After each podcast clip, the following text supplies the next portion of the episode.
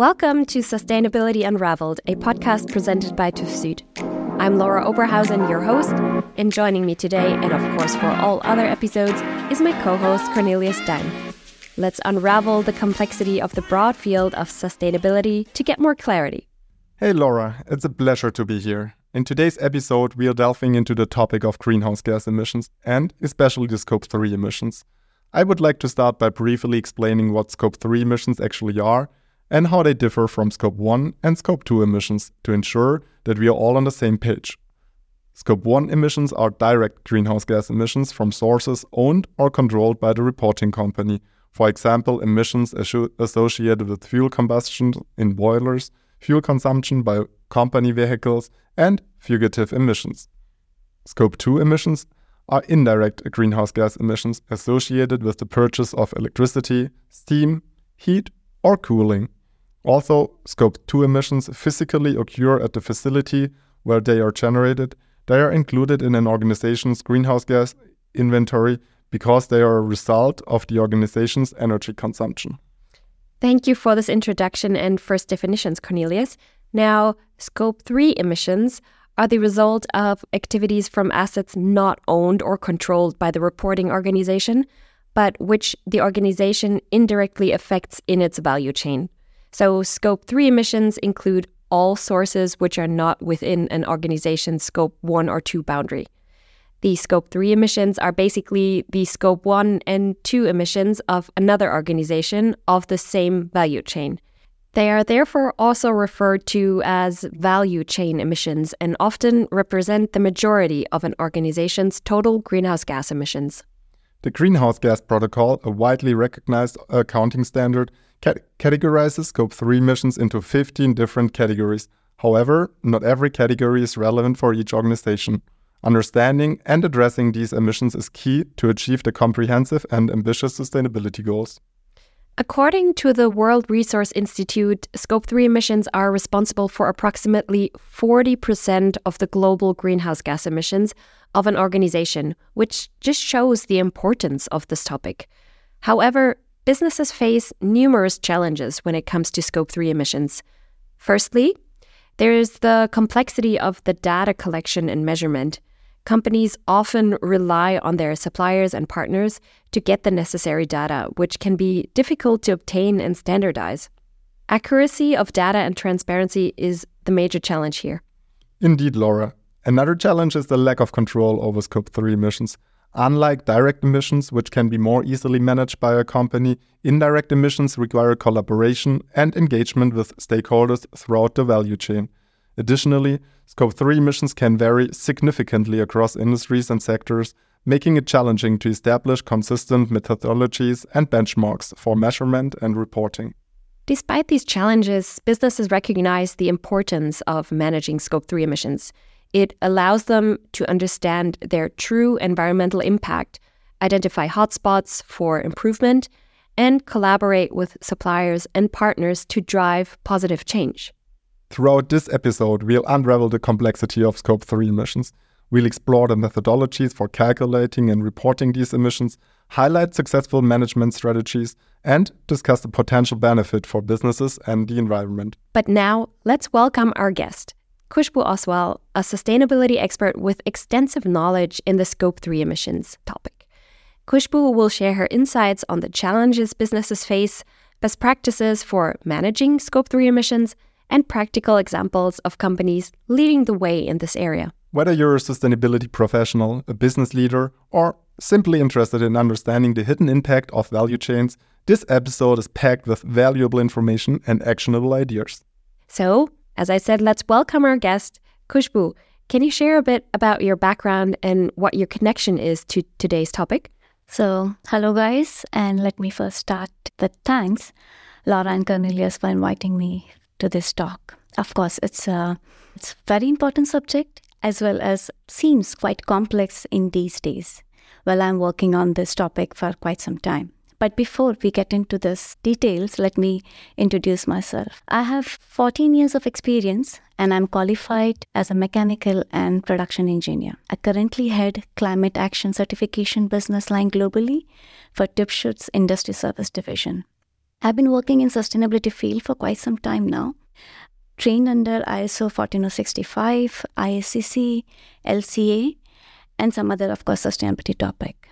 On top of it, what actually makes me or what's actually the connection with this subject is because of my previous experience. I come from a manufacturing background and I have witnessed that how, you know, how large their supply chain or ecosystem is. And it's so difficult to gather the data, the GHG information, what challenges they face. And I have seen this whole complex supply chain, and that's why I relate quite a lot when it comes to scope 3 emission subject. Thank you very much, Khushboo, for your introduction. We are very happy to have you here as our guest today. In our intro, we already clarified the definitions and gave an overview of Scope 3 emissions and explained why they are important to be addressed by companies. Khushboo, is there anything you would like to add or specifically highlight before we go deeper into this topic? Oh, for sure, I would like to add something on top of what you guys have just mentioned, what was quite comprehensive, I would say. But uh, I want to go a little bit in the basic because generally we use, you know, we generally when we talk, we use term CO2 emission or carbon emission. But actually, the proper definition is, of course, GHG emissions, basically greenhouse gases. And these greenhouse gases is a combination of seven gases. There are three major gases which actually takes majority of the percentage share of the GHG emissions. One is carbon dioxide, second is methane, and then nitrous oxide. But there are also four more gases which also has a global warming potential and high impact on environment, which are basically actually industrial gases, which is hydrofluorocarbons, perfluorocarbons, sulfur, hexafluoride, and nitrogen trifluoride. May I jump in here uh, quickly? Why exactly these seven gases? Well, yes, that's in fact it's something important to know that these seven gases has a global warming potential. So just to avoid confusion, when we use term carbon footprint or CO2 footprint, is basically that all these gases global warming potential or we call it GW is actually measured in terms of CO2 equivalent. Hence we use these terms quite often carbon footprint or or you will see in the units that it's mentioned CO2e, meaning that this global warming potentials are actually converted in CO2 equivalent. Thank you, Khushboo. Do you have an example that simplifies this theory a little bit? Of course, yes. There's one uh, very classic example. You might have heard a lot in the regulations or different company policies or even in last COP where methane abatement was a topic. There are many methane regulations are coming up for its abatement. So now I pick up an example like like methane has a 28 times more global warming potential compared to CO2. So to simplify it, that if we take same amount of CO2 and if we take same amount of methane, then the global warming impact of methane is 28 times more than CO2. Hence, CO2 abatement is, of course, a topic, but methane abatement is also an equally or most important topic because of its global warming potential. Uh, but I believe this information for all the gases, in fact, in IPCC reports, which is publicly available. Perfect. Thank you, Khushboo. We will also provide further information, for example, the IPCC report that you just mentioned in the show notes. So feel free to take a look at them. And I think there was another open question from Cornelius about why scope 3 emissions are important for companies to be addressed. So, could you elaborate on that? For sure. And here I will have to go bit in basics. Now, outsourcing business model globally have proven to be more efficient. And uh, as you had mentioned, Laura, before that, 40 to 50% emission come from scope 3, meaning that the processes which have been outsourced globally. So emission from your own company has been shifted to the outside companies. Hence, one of the categories of scope 3 is suppliers from where you procure. So the emissions of your own processes are been shifted to outside organization. Hence, scope 3 emissions nowadays consist of the higher amount compared to the complete company's global GHG emission here. Hence, if we see stakeholders are now creating certain pressures on companies where companies has to take responsibility or own the responsibility of their entire value chain meaning including scope 3 emissions as well hence if we say a company has to go towards neutrality targets or, or uh, net zero targets scope 3 emission disclosures are must to gain the trust within the stakeholders in the market. Listening to what you just said, I believe that measuring and reporting these Scope 3 emissions is a quite a challenge. Can you elaborate a little bit more on what is actually the challenge and how potential solutions could look like? Yeah. In today's time, yes, I agree. It's a bit challenging because of the unstructured way of data recording, okay? Because not all organizations are yet ready there. So let me take an example here. See, now what happens business to business, the scope 3 emissions accounting varies. If I pick a transportation or logistics sector, for them, scope 3 uh, comes more from the transportation. If I take an RMG sector, scope 3 emission come from the procurement. Now I can pick a good example on a project where I'm working in an automobile industry where uh, we all know that there are tier 1, tier 2, tier 3 level of suppliers. Now, tier one, there they are quite you know structured i would say because they are also big oems where they have proper systems in place data recording transparency accuracy is reliable so companies can extract that data and calculate the scope 3 emission for their tier 1 now if we go to tier 2 they may not be so structured but there is still an information or data in a way which you can get and calculate by yourself. Now, if you go further down, tier 3 and uh, more, there you will not find that structured database, information acquisition. And here it becomes more challenging to, first of all, acquire the data, then calculate, then the next question comes is whether accuracy is there or not, the transparency of information there, there or not, what kind of methodologies are getting, you know, used whether primary data, secondary data has been considered accurately or not. So these are all the different challenges at this point of time when it comes to scope 3 emission calculation as well as accounting. Are there any emerging trends, technologies, or innovations that could help businesses to overcome these challenges associated with managing scope 3 emissions? Here I'm thinking of standardization, digitization, or maybe even some platforms to share these data along the whole supply chain. Yeah, indeed. Actually, one of the things you picked very well digitalization. And I, personally also believe that digitalization and sustainability runs hand in hand. Now, let's forget the topic that digitalization, what kind of a footprint that field has. But digitalization is one of the, I would say, best solution at this point of time where you can rather first is like you acquire the data, then you measure, then you calculate. So it makes your life much, much easier. A real time monitoring, even the transparency and accuracy can be brought in this digital platform. Hence, I believe when it comes to capturing the whole ecosystem, right from raw material until the end of disposal of the product, everything can be captured on the digital platform. Hence, you might have heard now there are so many different tools which are coming up in the market and they have a huge market. And we are not only talking of scope 1, scope 2. Scope 3 emissions are rather much of a focus with this GHG tool. So, yes, there is something which can help make our life much easier in scope 3 emission world. Perfect. Now, we talked a lot about the challenges. Let's talk about solutions. So, maybe how can businesses effectively engage and collaborate with suppliers and partners to collect the data on scope 3 emissions? You said that's one of the challenges, but how can we solve this? That's a good question. And that's, in fact, a question which repeatedly comes in. And I have seen quite a lot of drive from the companies who really want to work on their scope 3 emission. So before getting into that topic, let me again get a little bit basic. When we speak of scope 3, there are almost 15 different categories in scope 3. So, suppliers or procurement is just one category of it. There are different categories like commute of employees, the transportation, then the leasing of properties. So, many different categories.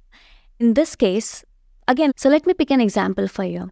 If I pick a logistic company, So there the scope 3 emission will come from the transportation. If I pick an RMG sector, okay, there the scope 3 emission majorly will come from the supplier side. If I pick our own company, our major scope 3 emission will come from employee commuting worldwide. So every business will have their own different category of scope 3 which will contribute more towards the GHG emission. So here important is that how you are engaging with your suppliers. How you are encouraging your suppliers to take initiatives to reduce the carbon footprint of their own system or of their own process. And here we can start with educating, training, providing the tool, aid. Like I have worked with a few big companies in which they have created the programs for their suppliers to get them trained on how to account, how to read the data, how to calculate the GHG, and then report to the company. I've seen companies subscribing to the GHG tool where they have incorporated all their suppliers in that platform. So suppliers don't have much of a cost impact, but rather an initiation from their side which helps ultimately a company with a small investment, but it is on a larger picture where they can then disclose accurate amount of scope 3. Hence, bringing your supplier or scope 3 categories which are linked into your sustainability journey is going to help companies a great deal. Agree. Keeping in mind what you just said, how can businesses then set actually achievable but also ambitious targets for the scope 3 emissions? What factors should be considered when setting these targets? And can you actually share a success story or a case study of businesses that have been effectively managed and reduced their scope 3 emissions? Sure. This is a big question. Let me cut it into small, small pieces. But firstly, yes, when we talk of having a target towards carbon reduction, carbon neutrality itself is a big, uh, itself is in fact an ambitious target, but yes, it's an achievable target even including scope 3 so now we already know that majority of the ghg emissions do come from uh, scope 3 for an organization here important is that companies to set the progressive target of course we cannot change the world in one night right so setting up a progressive target will help to have a focused actions as well as outcome towards the achieving of your scope 3 reduction targets.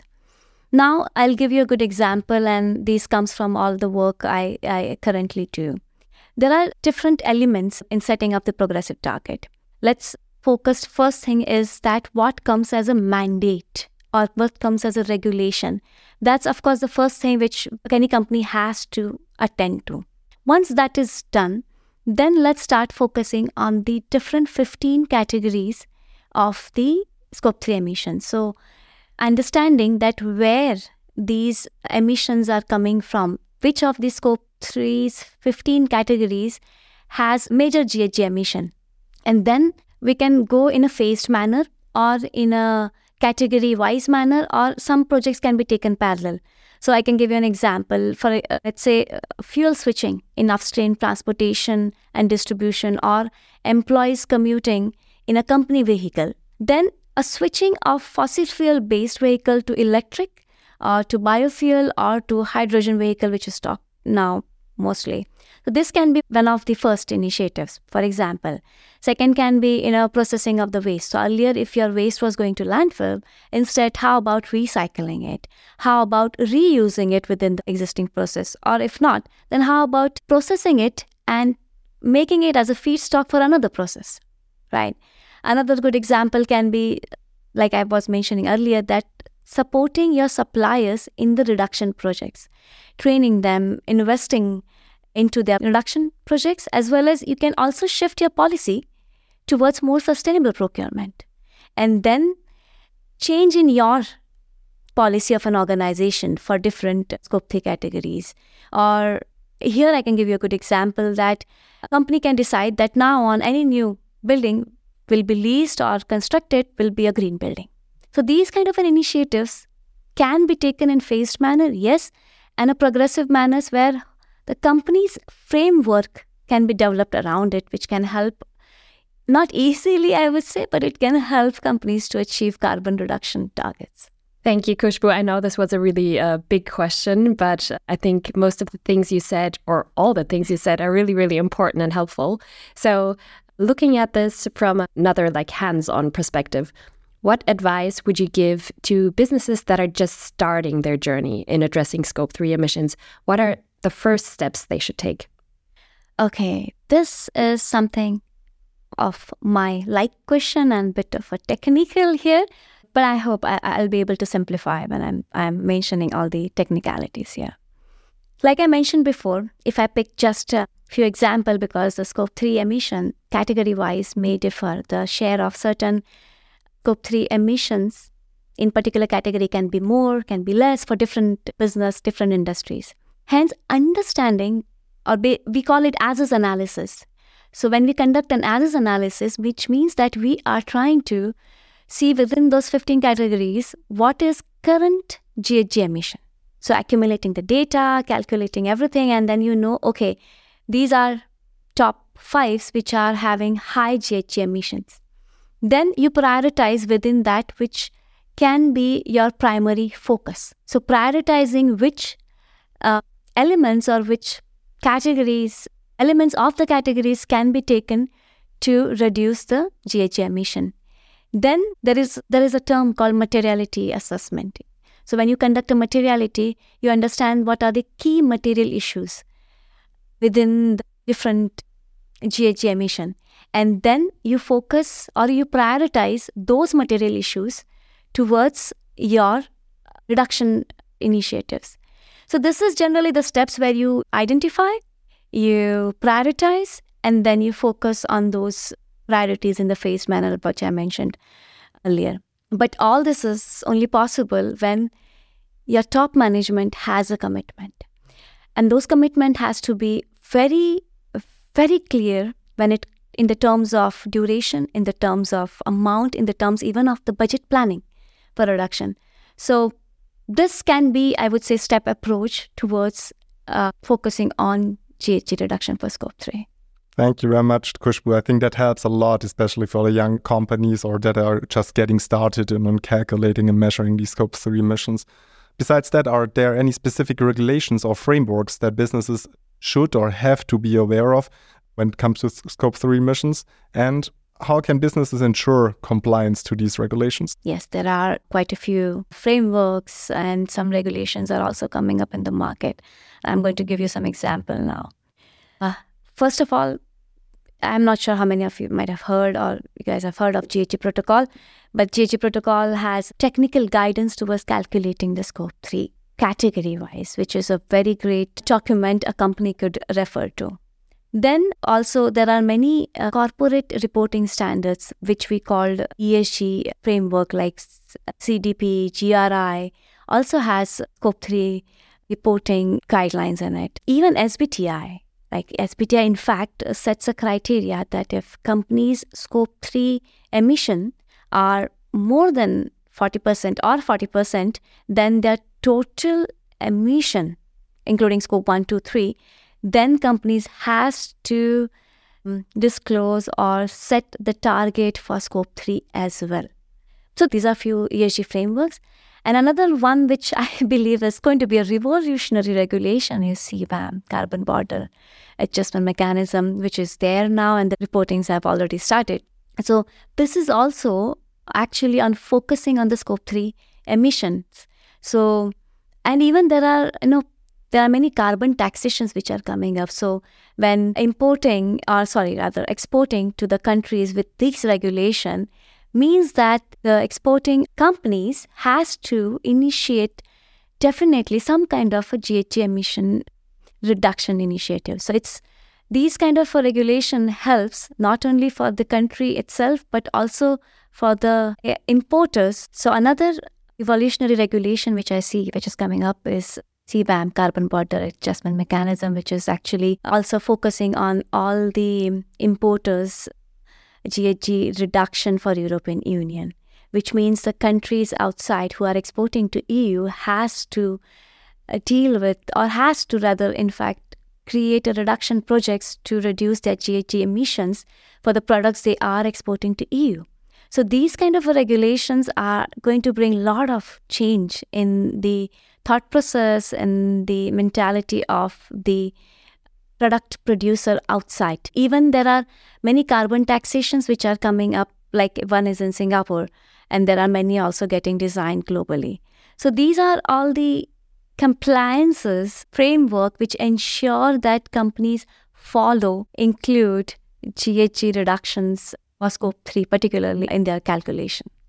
Thanks, Khushboo. Besides these regulatory frameworks that are going to influence the whole topic, looking ahead, how do you envision the future of Scope 3 emissions management? So, what trends or maybe also developments do you expect to see in the upcoming years?